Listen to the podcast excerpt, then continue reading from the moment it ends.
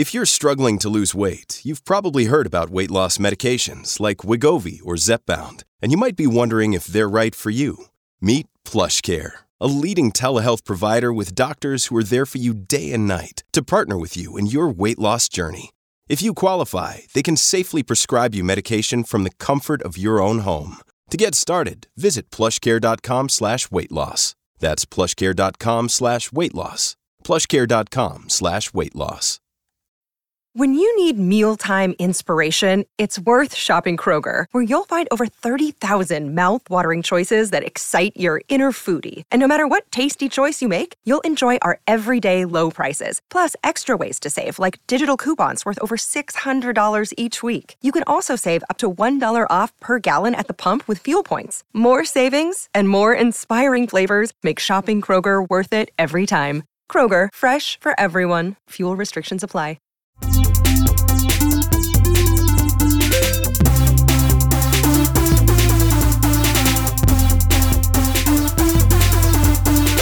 Welcome to the Inside the Board Study Smarter series dedicated to helping you learn to think like a question writer so you can study smarter, not harder, and succeed on your exam. Hi everyone, this is Pranay Bonagiri, your ITB host today. Today's episode is the endocrinology episode of the Step 1 Study Smarter series. Unfortunately, I don't have an esteemed guest joining me today. But if you can put up with listening to me alone for the rest of the episode, I promise to review some super important endocrinology topics and pass on some important tidbits and pearls that I have learned throughout medical school and studying for both COMLEX Level 1 and 2 as well as USMLE Step 1 and 2. With that, let's get started on question number 1. So we have a 35 year old woman presenting to the clinic with insomnia, irritability, and worsening fatigue. The patient also reports having lost 5 kilograms in the last two months despite eating more than usual. Her vital signs are notable for a pulse of 130 beats per minute, and her physical exam is positive for tremors, bulging eyes, and a diffusely enlarged thyroid. Which of the following changes in the thyroid function tests are most likely to be seen in this patient? Would it be A, a low TRH, a high TSH, and high T3 and T4? B, low TRH, low TSH, high T3, T4, or C, high TRH, high TSH, and low T3, T4, or finally D, low TRH, low TSH, and high T3, T4. So the correct answer for this question is actually D, low TRH, low TSH, and high T3 and T4. The reason for this is this patient is exhibiting the classic signs and symptoms of hyperthyroidism. You can tell based on his insomnia, irritability, and worsening fatigue. The bulging eyes described in the question is trying to get at exophthalmos, which points towards Graves' disease, which is also known as the toxic diffuse goiter. This is an autoimmune disease of the thyroid, resulting in production of autoantibodies against the TSH receptor on the thyroid. So this in turn stimulates the production of T3 and T4. So one of the the correct answer choice has to have a high T3 and T4. Because the thyroid hormone system is a negative feedback loop, increased thyroid hormones, meaning T3 and T4, would reduce the production of TRH and TSH. Therefore, the correct answer is D, low TRH, low TSH, and high T3 and T4. So hopefully that question wasn't too difficult. If you haven't guessed, there is a 100% chance that hyperthyroidism will pop up on your step 1 or level 1. I think it is just too common of a disease for the test writers not to include it. Before we move on, I just want to tell you some other key points about hyperthyroidism that might be helpful. So we covered a few of the symptoms in the question stem, but hyperthyroidism can present with a wide variety of symptoms. An easy way to remember all of the various symptoms is to group them by organ system. For example, hyperthyroidism will manifest in the GI system as diarrhea and hyperdefecation. In terms of musculoskeletal complaints, a patient may present with proximal muscle weakness or osteoporosis. Cardiovascular symptoms and signs include tachycardia, palpitations, shortness of breath, chest pain, and hypertension. Patients may be very anxious, restless, and hyperactive, and in general, they also complain of increased appetite, but weight loss at the same time. The last major symptom to remember is heat intolerance. So now that we've covered hyperthyroidism, I want to move on to question two. So we have a 23 year old man who sees his primary care physician due to several distinct episodes of severe headaches, anxiety, and heart palpitations. During these episodes, he also reports sweating. Currently, his vital signs are within normal limits. On physical exam, there's pectus excavatum, a high arched palate, bilateral pes cavus, and elongated arms. Which of the following laboratory measures is likely elevated in this patient? Is it A, calcium, B, calcitonin, C, phosphate, or D, insulin? So the correct answer is B, calcitonin. Based on this patient's presentation, he likely has multiple endocrine neoplasia type 2B. This syndrome is characterized by medullary thyroid carcinoma, mucosal neuromas, pheochromocytomas, and marfanoid habitus. The latter two are present in this patient. The symptoms that patient is presenting with, episodal headaches, anxiety, and palpitations, points towards pheochromocytoma. Medullary thyroid carcinoma occurs in almost all MEN 2B patients. So if you're suspicious of MEN 2B, you should screen for medullary thyroid carcinoma. So this is a cancer of the C cells or parafollicular cells of the thyroid gland, which release calcitonin. Therefore, the correct answer is B, calcitonin. That's what will be elevated in these patients. The multiple endocrine neoplasias are pretty high yield for the step exams just because they are diseases with a genetic basis, and I feel like test writers really like to focus on them. So I want to cover some other important uh, tidbits and points about these diseases. So I think it's important to know that all of the MENs are autosomal dominant. For MEN2, the issue is in the RET gene, the RET gene, while for MEN1, the issue is in the MEN1 gene, which encodes a protein called menin, which is present on chromosome 11. Y'all should also be able to differentiate between the three MENs on the test. I already described MEN2B for y'all, so you could probably guess that MEN2A shares some similarities. MEN2A is also characterized by medullary thyroid carcinomas and pheochromocytomas. Instead of mucosal neuromas, though, or the marfanoid habitus, these patients have parathyroid hyperplasia. MEN1, on the other hand, is characterized by pituitary tumors, pancreatic tumors like gastrinomas, insulinomas, VIPomas, and glucagonomas. They, and they also have parathyroid adenomas. So, moving on to question three. A 24 year old woman comes to the clinic for her annual wellness visit. She has no complaints, but does report a 10 pound weight gain recently. She also thinks her face has gotten rounder and has noticed increased facial hair. Her blood pressure is 152 over 94. She has a pulse of 70 beats per minute, and her respirations are 16 per minute. Which of the following would be the next best step in this patient's diagnosis? Is it A, 11 p.m. salivary cortisol, B, an 8 a.m. serum cortisol, C, 2 p.m. serum cortisol, or D, 8 a.m. plasma ACTH?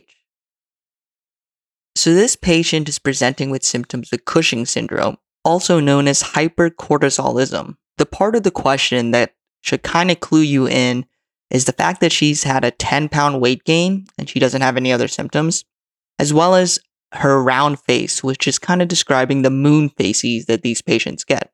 She also has increased facial hair, which is a well known symptom that occurs with Cushing syndrome. Other classic signs and symptoms or clinical findings not mentioned in this stem include skin changes such as thinning or striae, osteoporosis, hyperglycemia, amenorrhea, and a buffalo hump. The first step in diagnosis of Cushing syndrome is to have two positive tests of the following three. So the three tests are increased 24 hour urinary cortisol, an increased late night salivary cortisol, or an inadequate suppression of the 1 milligram low dose dexamethasone test. In this case, the correct answer is A, the 11 p.m. salivary cortisol. So, once again, Cushing syndrome and its diagnosis are pretty important high yield topics for step one. So, it's also important to know what you do after you make the initial diagnosis. So, after you do the initial testing, the next step is to determine the etiology. To do this, The next step is to measure serum ACTH, which will tell you if the syndrome is ACTH dependent or independent. If the ACTH is suppressed, the patient is ACTH independent, which points towards either exogenous glucocorticoid use, which is the most common cause, or an adrenal tumor. If the ACTH is elevated, then the Cushing syndrome is ACTH dependent. The ACTH dependent causes include ectopic ACTH secretion, for example, from a, a lung cancer, or Cushing disease, which is a pituitary tumor that secretes ACTH. To differentiate between the two, you can use the high dose dexamethasone suppression test or the CRH stimulation test. CRH is corticotrophin releasing hormone. If there is adequate suppression in the high dose dexamethasone suppression test or increased ACTH and cortisol production in the CRH stimulation test, then you most likely have Cushing disease, which is the pituitary tumor that secretes ACTH. If there is no response in regards to suppression or ACTH and cortisol levels, then the likely cause is an ectopic ACTH production coming from somewhere in the body. This testing algorithm is important for step one because you might be asked how to interpret the results in a question stem and then try to figure out what the likely etiology of a patient's Cushing syndrome is. So moving on to question four. A 70 year old man presents to his primary care physician for a follow up appointment for his type 2 diabetes. He brings a blood sugar log and shows that his blood sugars have occasionally been as low as 40 milligrams per deciliter. When asked about these recordings, he says he doesn't have any symptoms and just chews some candy to make his glucose go back up. His HbA1c from two months ago was 7.2. He is currently taking metformin, glyburide, liraglutide, and dapagliflozin. Which of the following is the most appropriate adjustment to his current diabetic regimen? Is it A, to continue the current regimen, B, stop glyburide, C, stop liraglutide, or D, stop dapagliflozin? The correct answer is B, to stop glyburide. Glyburide is a second generation member of the sulfonylurea class and is known to cause hypoglycemic episodes. Even though it does not seem like this patient is experiencing many symptoms during his episodes, hypoglycemia can be pretty dangerous in the elderly, so this drug should be stopped. I also want to take this time to briefly review some of the mechanisms of action and side effects of the major classes of oral hypoglycemics, because I think these will definitely come up on the exam. So, starting with sulfonylureas, they work by closing the potassium channels on the beta cells of the pancreas. This causes cell depolarization and subsequent insulin release via an increased calcium influx. The common drug names I would remember in this class are chlorpropamide, glipizide, and glyburide. Besides hypoglycemia, they can cause weight gain, and the first generation of this class, which chlorpropamide is one of, can cause a disulfiram like reaction. Now, the single most important oral hypoglycemic is metformin. Its exact mechanism of action is not known right now, but it basically inhibits hepatic gluconeogenesis, increases glycolysis, and increases peripheral glucose uptake. The most notable side effect to remember is lactic acidosis. This is why metformin is actually stopped for patients who come into the hospital with sepsis. The GLP analogs, exenatide and liraglutide, obviously act as their name suggests. They act as agonists for the glucagon like peptide receptor, which acts to decrease glucagon release, decrease gastric emptying, and increase glucose dependent insulin release. The most important side effect is pancreatitis. The dipeptidyl peptidase 4 inhibitors, or DPP4 inhibitors, do what their name suggests. Examples of these drugs include linagliptide, saxagliptin, and sitagliptin. They can be remembered because of their gliptin suffix. DPP4 is the enzyme that deactivates GLP1, so the DPP4 inhibitors have the same effects as the GLP1 analogs. The unique side effect for them, though, is an increased risk of respiratory and urinary infections. The last class that I think is worth mentioning are the SGLT2 inhibitors. They can be remembered by their Flozin suffix. Examples are Canagliflozin, dapagliflozin, and empagliflozin. They block glucose reabsorption in the proximal convoluted tubule. Their unique side effect is an increased risk of UTIs and vaginal candida infections due to glucosuria, which is more glucose in the urine. So, on to question number five. We have a 32 year old man who presents to the emergency department with frequent headaches and visual difficulties for the past few months. He also reports pain in multiple joints of his hands, excessive sweating, and an increase in his shoe size. On physical exam, you note coarse facial features with frontal bossing and a protruding jaw. The patient has a blood pressure of 140 over 90. Which of the following is associated with this patient's disease?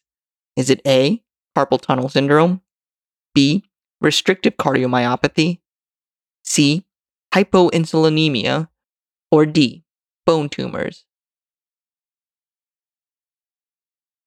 The correct answer is A, carpal tunnel syndrome. Carpal tunnel syndrome is associated with acromegaly, which is evidenced in this patient's physical features and symptoms. Carpal tunnel syndrome in this case is due to edema of the median nerve. So I also want to take this time to review some key points about acromegaly. Besides the findings I mentioned in the stem, other symptoms and signs include a large tongue and a deep voice. Additionally, these patients are at increased risk of colon cancer. To diagnose acromegaly, the first step would be to get a serum IGF, which would be increased. The important diagnostic test to remember is the oral glucose tolerance test, which tests to see if the serum growth hormone decreases in response to oral glucose. In acromegaly, it does not. Acromegaly is typically caused by a growth hormone secreting pituitary adenoma. So, first line treatment is surgical resection. Side note if you guys have never seen how they remove these tumors, just Google transsphenoidal adenoma resection and watch a video because they're actually very cool and interesting. So, moving on to question six we have a 50 year old man with no significant past medical history who undergoes a decompressive cranioectomy for an acute subdural hematoma following a traumatic head injury that occurred 24 hours ago. He is now currently in the intensive care unit and remains intubated and ventilated. His urine output is recorded as 800 milliliters over the past two hours. Which of the following is most consistent with the patient's likely diagnosis? Is it A, urine specific gravity greater than 1.005, B, serum sodium less than 135 millimoles per liter, C, urine osmolality less than 300 millimoles per kilogram, or D, serum osmolality less than 290 millimoles per kilogram. The correct answer is C, urine osmolality less than 300 millimoles per kilogram. This patient most likely has central diabetes insipidus, secondary to a traumatic brain injury. In central diabetes insipidus, otherwise known as DI, patients are unable to concentrate urine due to a lack of ADH. Out of the four options I gave you, only a urine osmolality of less than 300 indicates dilute urine. An important concept to know for step one is to know how to differentiate between central DI and nephrogenic DI and how you can use the water deprivation test to tell the difference between the two. So, central DI is caused by the inability to make DH for whatever reason, whether it's trauma, as in this patient, or a tumor, autoimmune condition, surgery, etc. On the other hand, nephrogenic DI occurs when the kidney is insensitive to ADH. They both have the same clinical laboratory findings because they both result in super dilute urine. These findings include a urine specific gravity of less than 1.006, urine osmolality less than 300, or serum osmolality greater than 290. To differentiate, you can use the water deprivation test, which basically measures the change in urine osmolality after deprivation of water and then subsequent administration of an ADH analog. In central diabetes insipidus, when you add the ADH analog, the urine will become more concentrated because the issue is with ADH production, not its function in the urine. The opposite will be true for nephrogenic diabetes insipidus, so you can use the water deprivation test to tell the difference between the two. So now for the last question I have Question number seven we have a 45 year old woman who presents to the office with complaints of easy fatigability, lethargy, and constipation for the past six months. She also reports a 6 kilogram weight gain. On physical examination, there is dry skin, brittle nails, and swelling of the pretibial area. A midline neck swelling is noted. Which of the following laboratory tests is most likely present in this patient? Is it A, antithyroid peroxidase antibodies, B, antithyroid stimulating hormone receptor antibodies, C, IgG4 antibodies, or D, anticyclic citrullinated peptide antibodies? The correct answer is A, antithyroid peroxidase antibodies. The patient is reporting symptoms of hypothyroidism. Other signs and symptoms include cold intolerance, decreased sweating, and proximal muscle weakness. I just want to note real quick that both hypo and hyperthyroidism can both cause muscle weakness. They can be differentiated though because the muscle weakness in hypothyroidism is associated with an increased creatinine kinase. Meanwhile, the creatinine kinase in hyperthyroidism is normal. So back to hypothyroidism. Some other common symptoms and signs associated with it are carpal tunnel syndrome, depressed mood, decreased reflexes, and bradycardia. So, the most common cause of hypothyroidism in iodine sufficient regions, meaning developed countries, is Hashimoto thyroiditis. This disease is characterized by autoimmune destruction of the thyroid. Antibodies can develop against various thyroid antigens, but the most common is antithyroid peroxidase. The other important antibody to remember for Hashimoto disease is the antithyroglobulin antibody. Because Hashimoto isn't the only cause of hypothyroidism, it is important to be able to differentiate between the other causes that y'all will encounter on the test. I think the easiest way to do this is to focus on the thyroid exam.